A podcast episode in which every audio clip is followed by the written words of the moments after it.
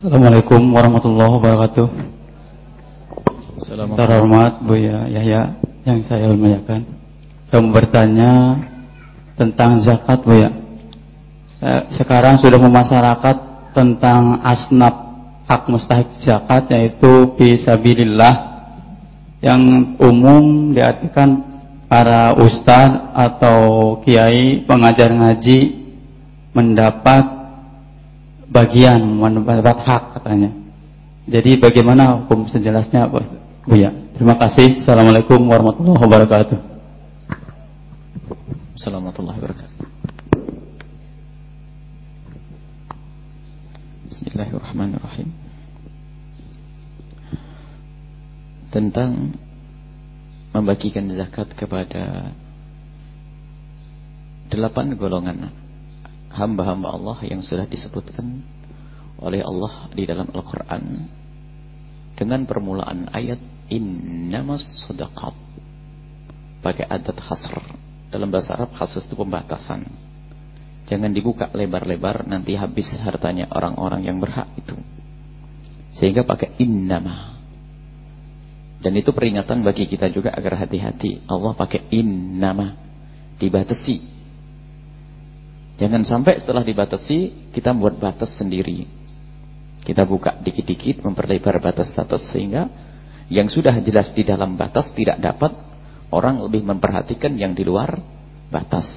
Wilayahnya ini loh tes. Jangan dilebar-lebarkan ke sini. Kalau sudah dilebarkan kadang-kadang yang dilebarkan ini yang digembar-gemborkan. Sehingga zakat diarahkan kepada pelebarannya yang semestinya tidak diperhatikan. Fisabilillah. Termasuk di dalamnya adalah dimasukkan ustadz-ustadz, masjid dan sebagainya. Allah. Bukan omongan kami. Kami tidak punya fatwa. Kami hanya menyinukil para ulama. Empat madhab semuanya. Kurang apa. Fatwa ulama akhir zaman. Urusan dia dengan Allah subhanahu wa ta'ala. Kebetulan kami sudah tuliskan beberapa waktu yang lalu. Yang ini permintaan dari MUI sekadekun Badan Amil Zakat Pemerintah karena memang sebelumnya kami sangat lantang menyuarakan bahasanya menyuarakan menyuarakan pendapat para ulama, keterangan para ulama. Fisabilillah jangan dibuka. Tidak boleh zakat diberikan kepada masjid. Bukan dikumpulkan di masjid ya. Kalau dikumpulkan di masjid jelas boleh dikumpulin masjid nanti bagi. Diberikan kepada masjid untuk bangun masjid, madrasah, pondok pesantren, berikan kepada kiai. Itu adalah tidak diperkenankan. Bukan. Fisabilillah empat madhab kita punya buku bisa dibaca itu para asatid yang punya uh, pemahaman bahasa Arab atau anak-anak sudah diterjemahkan belum? Tersebut kasyful gummati fi sarfil zakat fi masalih al-amah. Itu ada beberapa lembar dan itu juga yang kami berikan bahan diskusi di majelis tersebut. Klarifikasi hukum zakat di badan ambil zakat dan ada videonya dua jam setengah. Jelentreh semuanya. Kami tidak ngarang. Jangan fatwa pendapat punya bagaimana? Siapa saya punya pendapat? Siapa saya ini punya pendapat? Tidak. Saya akan kembali ke pendapat para ulama yang menjelaskan. Ahli tafsir. Ahli tafsir mengatakan apa itu? Ahli tafsir mengatakan dengan jelas. Bahwasanya yang namanya visabilillah di dalam bab zakat ini tidak visabilillah di bab-bab yang lainnya sangat jelas. Bahwasanya visabilillah itu adalah al-ghuzat. Para orang-orang perang. Dijelaskan dalam fikih yang orang perang. Al-ghuzat yang perang di jalan Allah yang tidak termaktub fi diwanil murtaziqati yang tidak mendapatkan gaji. Tentara perang kalau sudah dapat gaji pun nggak boleh di sini. Itu pun masih dibatasi. Tentara perang pun tentara tidak semua orang yang perang itu diberi, tidak. Orang perang yang suka rela. Yang tidak mendapatkan jatah. Diwanil murtaziqati itu dana anggaran pemerintah. Kalau sudah dapat dana anggaran dari pemerintah, nggak bisa dia mendapatkan zakat. Itu pun dijelaskan lagi oleh para para ulama. Ini adalah yang dijelaskan. Lah ini ada nukil, subhanallah. Wahai para hamba-hamba yang senang dalam dunia fikih. Nukil dari seorang yang namanya Kofal Asyas. Seorang fakih dalam mata Imam Syafi'i. Wah itu yang paling digemari oleh ustadz-ustadz yang suka menerima zakat. Kofal asyasi. Sampai setiap ketemu ustaz selalu ngomong. Tapi kan kofal asyasi memperkenankan bu ya. Baik. Sudah dilacak belum? Kofal yang mana? Kofal ada dua loh ya.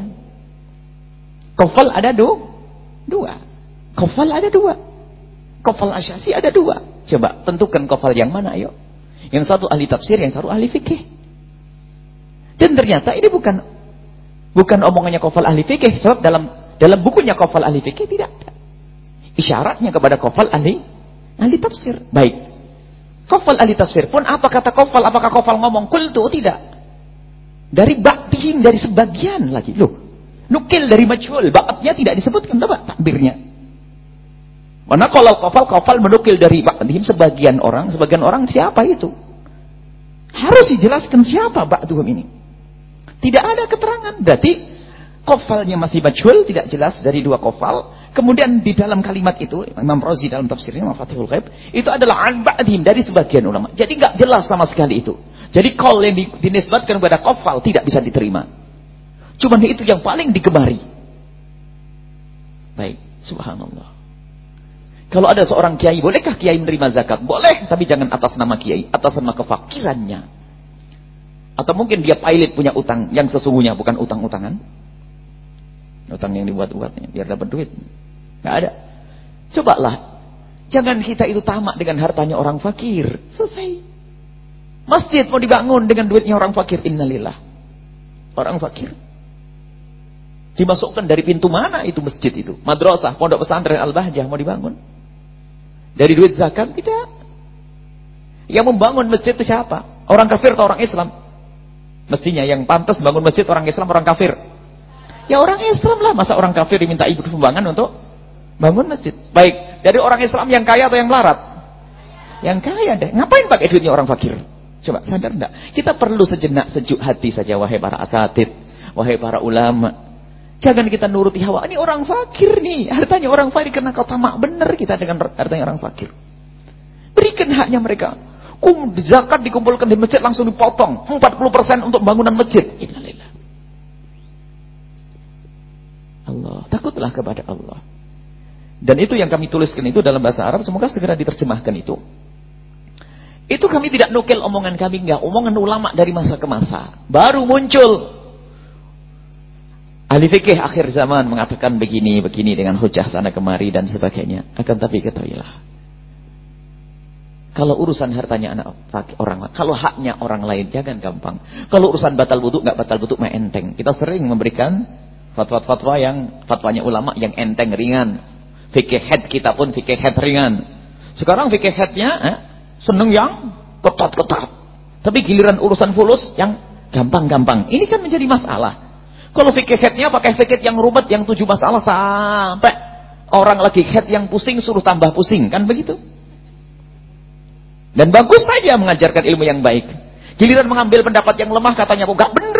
Eh yang gak boleh ngambil pendapat yang lemah itu yang harus kita perhatikan urusan duitnya orang. Jangan pakai pendapat yang lemah. Kalau duitnya orang pakai pendapat yang paling keras. Enggak, enggak boleh. Nah, bukan pendapat yang lemah. Inilah. Cuman jangan suudon kepada ustadz juga. Ustadz yang terima zakat mungkin dia memang fa fakir. Punyanya rumah. Rumahnya membagus. Tapi dalbanya enggak punya do duit. Mungkin. Kita husnudon. Cuman saya itu kaget dengan ustadz yang membela. Harus dibawa ke sabilillah. Tetap kepada orang fakir miskin dan yang disebutkan asnaf itu. Jangan dibuka fisabilillah lebar-lebar. Nabi mengatakan al-hajju fisabilillah dalam riwayat. Orang naik haji di jalan Allah. Nanti anggarkan dana untuk orang yang naik haji disangui dari duit zakat. Begitu. Hah? Itu haji fisabilillah. Jadi nanti orang mau naik haji, siapa pun yang naik haji nanti mampir ke Al-Bahjah, ini ada duit zakat. Yang mau haji nanti berhak mendapatkan apa? zakat karena fisabilillah. Biarpun kaya. Nah ini bermasalah itu nanti subhanallah. Sudah wahai ahli iman. Yuk cari duit aja yang benar, dagang saja lebih bagus daripada makan duit zakat. Maka di dalam urusan zakat itu ada tiga penjahatnya. Kami sering sampaikan. Tiga penjahat dalam zakat. Yang pertama orang kaya gak membayar zakat. Jahat kepada orang fakir miskin. Allah Yang kedua adalah pengurus zakat yang nggak punya ilmu bagi-bagi zakat salah. Dia penjahat. Di balik kebodohannya. Ya kayak begini membagi zakat ke tempat yang salah. Takutlah kepada Allah. Dan rupanya aja Rasulullah dibagiin pembagian zakatnya tidak jelas untuk pembangunan ini. Kenapa? Ini cobalah telaah. Kita perlu ketahuilah yang namanya masjid itu kalau seandainya nggak pakai bangunan begitu cukup patok empat. Ini wakaf tanah untuk masjid dikasih patok. Tutupnya adalah apa namanya sab, sabut apa itu? Ah, dari dari uh, daun kelapa dipakai sholat sah atau tidak? Sah sudah, kenapa susi? Gedung megah miliknya orang fakir, apakah tidak takut kepada Allah? Ini perlu keinsapan saja. Kalau dialog panjang nggak perlu dialog. Kalau mau dialog, dialog sama imam empat madhab itu, dialog sana. Tidak usah kita merasa sok pinter, pakai hujah yang lemah. Pokoknya kaidah kalau urusan keuangan, urusan harta, urusan haknya orang tolong hati-hati takutlah. Jangan pakai pendapat yang gil-gil-gil-gil lemah. Untuk mengambil hartanya orang fakir harus pakai fatwa. Artinya kita merampok dengan fatwa. Ketahuilah bahwa dan ada satu ustaz semoga Allah mengampuninya. Di dalam tabir itu kami ungkapkan bahwa kalau ada orang berfatwa makan daging anjing halal itu lebih ringan daripada fatwa mengatakan zakat boleh diberikan kepada masjid dan pondok pesantren. Kaget, gimana ini? Kaget dia. Semoga Allah mengampuni ya, kagetnya masuk akal. Biarin kagetnya masuk akal ya. Ya namanya kaget. Kenapa kita sebutkan dalam akhir mukasan? Kalau ada orang berfatwa, daging anjing boleh dimakan. Daging anjing boleh dimakan, bukan babi ya. Daging anjing memfatwakan bolehnya dimakan daging anjing lebih ringan fatwa ini daripada fatwa yang mengatakan zakat boleh diberikan kepada masjid pondok pesantren. Kenapa?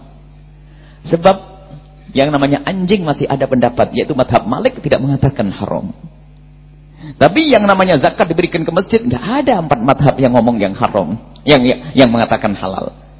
Itu pun kadang masih kaget dipikir oh, begitu rendah. Memang rendah benar itu fatwa ini. Kalau ada orang fatwakan anjing boleh dibikin sop, itu madhab Malik masih memperkenankan. Cuman jangan pulang makan anjing. Ibu madhab Syafi'i. Nah. Lihat ini, ringan sebenarnya. Jadi cobalah kita perlu sejenak, nggak usah pakai itu ini sudah kami simpan lama bertahun-tahun itu. Bertahun-tahun baru setelah ada pondok ini baru berani ngomong. Kalau kita belum ada pondok, mungkin ada orang ngomong, "Eh, ente ngomong begitu, ente tidak punya pondok." Kan gitu ya. Tapi setelah ada pondok memang harus begitu. Akhirnya setelah pondok ini berdiri baru itu kami keluarkan dan gencar di televisi dan sebagainya. Tujuannya adalah bukan untuk mencaci para ulama. Orang mungkin hilaf, orang mungkin lupa. Karena ada fatwa yang dituliskan dan ulama-ulama yang memang menggunakan uang zakat untuk pondok itu kadang bukan karena dosa dari dalam dirinya yang jahat bukan karena mendapatkan fatwa yang perkenankan itu jadi dia maki ikut ulama cuman kita ingin jelaskan kalau fatwa itu nggak benar di televisi, radio, dan di tulisan semuanya. Memang ada waktu itu reaksi dari beberapa orang, ada rombongan datang ke sini, tapi ada dibentuk dalam fitnah. Fitnahnya mengatakan, Buya melarang zakat dititipkan di masjid. Nah, ini redaksinya dirubah sudah. Kita mengatakan zakat jangan digunakan untuk bangun masjid. Bukan tidak boleh dikumpulkan di masjid. Kalau dikumpulkan di masjid, baguslah. Karena masjid ada ulama, ada ustadznya untuk bagi-bagikan zakat. Dan ternyata setelah itu tersebar, ada informasi sudah biasa kiai-kiai di beberapa daerah itu sudah dapat jatah zah, zakat. Bahkan sudah tidak malu dengan kawannya dapat zakat berapa. Sebab yang paling gede zakatnya berarti paling gede makomnya. Zakat fitrah dikumpulkan. Apalagi yang jamaahnya gede. Wah, ibu, anggap saja yang zakat fitrah saja, Bu. Berapa jamaah ini berapa ribu? Wah, sudah panen nanti. Ganti mobil baru nih. Coba. Kalau ustadz harus bersanding dengan orang fakir saingan, kasihan orang fakir. Coba kalau diterapkan bu. Saya berceramah, ini visabilih atau bukan? Visabi, baik. Ada orang fakir jajar begini sama saya. Anggap saja ini ustadz, ini bukan ustadz, ini niru gayanya ustadz, ini bukan ustadz nih. Gayanya kayak ustadz. Anggap saja, ustadz sudah dianggap saja. Saya ustadz, ini orang fakir. Anda orang kaya mau ngasih zakat. Buya, dapat bagian zakat di rumah saya, Buya. Oke, insya Allah saya datang. Orang fakir, kamu juga datang. Oke, saya datang misalnya. Ibu ngasih orang fakir sama saya, beda nggak? Beda dong. Nang akhir. Paling ini Pak insya Allah amplop. Pakai amplop dibungkus biar nggak kelihatan. 50 ribu. Kalau Buya ya sekalian buat pondok 50 cu. Cu. Saingan orang fakir saingan sama ustadz ya kalah dong ya kalah saingan rebut. Makanya ini fatwa harus disosialisasikan. Dan kami pun tidak peduli mungkin ada yang marah. Biarkan marah. Marah dengan kami tidak. Kami tidak mengada-ngada memang fatwa orang akhir zaman ada. Ada fatwa itu. Kami tidak menyalahkan orang yang mengamalkan fatwa itu akan tapi kita ingin membuat perubahan. Yuk jangan. Ini kok selalu kami ulang-ulang masalah ini.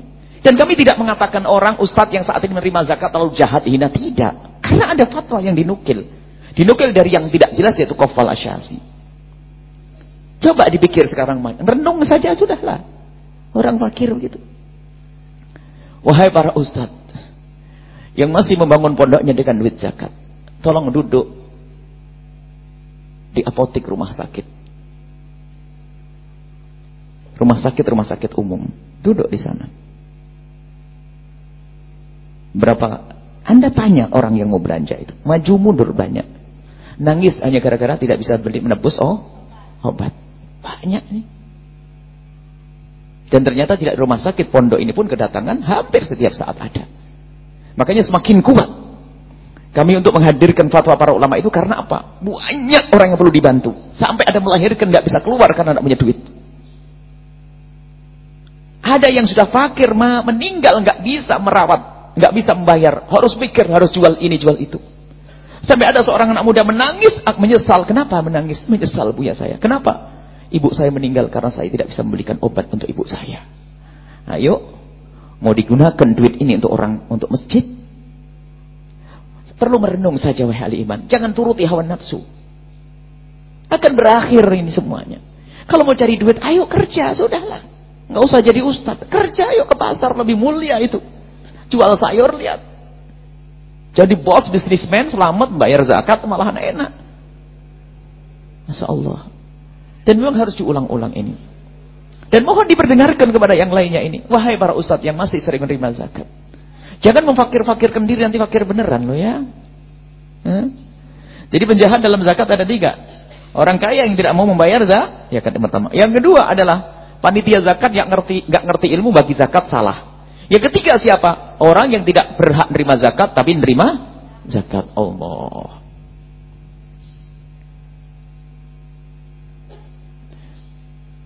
Banyak orang, ini yang kadang kami heran itu. Yang kami heran lagi, katanya jamaahnya bu ya. Ngaji di majelisnya bu, Buya. Ngirim amplop zakat untuk Buya Yahya. Wah, ini di belakang tidur kayaknya orang ini. Wong kita yang paling keras urusan begini. Dan ini banyak, bukan setiap tahun tetap ada ini. Setiap tahun tetap ada. Terus gimana? Loh, untuk apa? Nggak akan untuk bangun pondok. Nggak, ini, ini bukan nggak ada duit zakat ini. Nggak ada duit zakat ini, nggak ada ini semua. Miliaran nggak ada duit zakat ini. Alhamdulillah jalan juga. Radio yang kita beranak nggak ada duit zakat itu. Bahkan kalau orang sedekah, ya kita kasih ingatkan pokoknya duit zakat tidak terima, selesai. Jangan berikan uang zakat pondok, nggak berikan fakir miskin tetangga-tanggamu. Ada yang akhirnya dirubah, buya salurkan zakat. Oh, kalau begitu bisa memberikan zakat kepada kami, kami salurkan. Karena banyak sekarang hari ini, besok, hari ini pun banyak beberapa orang yang kita obati belum beres. yang kadang harus ditomboi dulu dengan duit-duit pribadinya teman-teman itu. Pribadi teman-teman ada sampai berapa puluh juta korporasi ini itu ada itu. Dan datangnya ke pondok. Nah itu makanya ada semacam ini.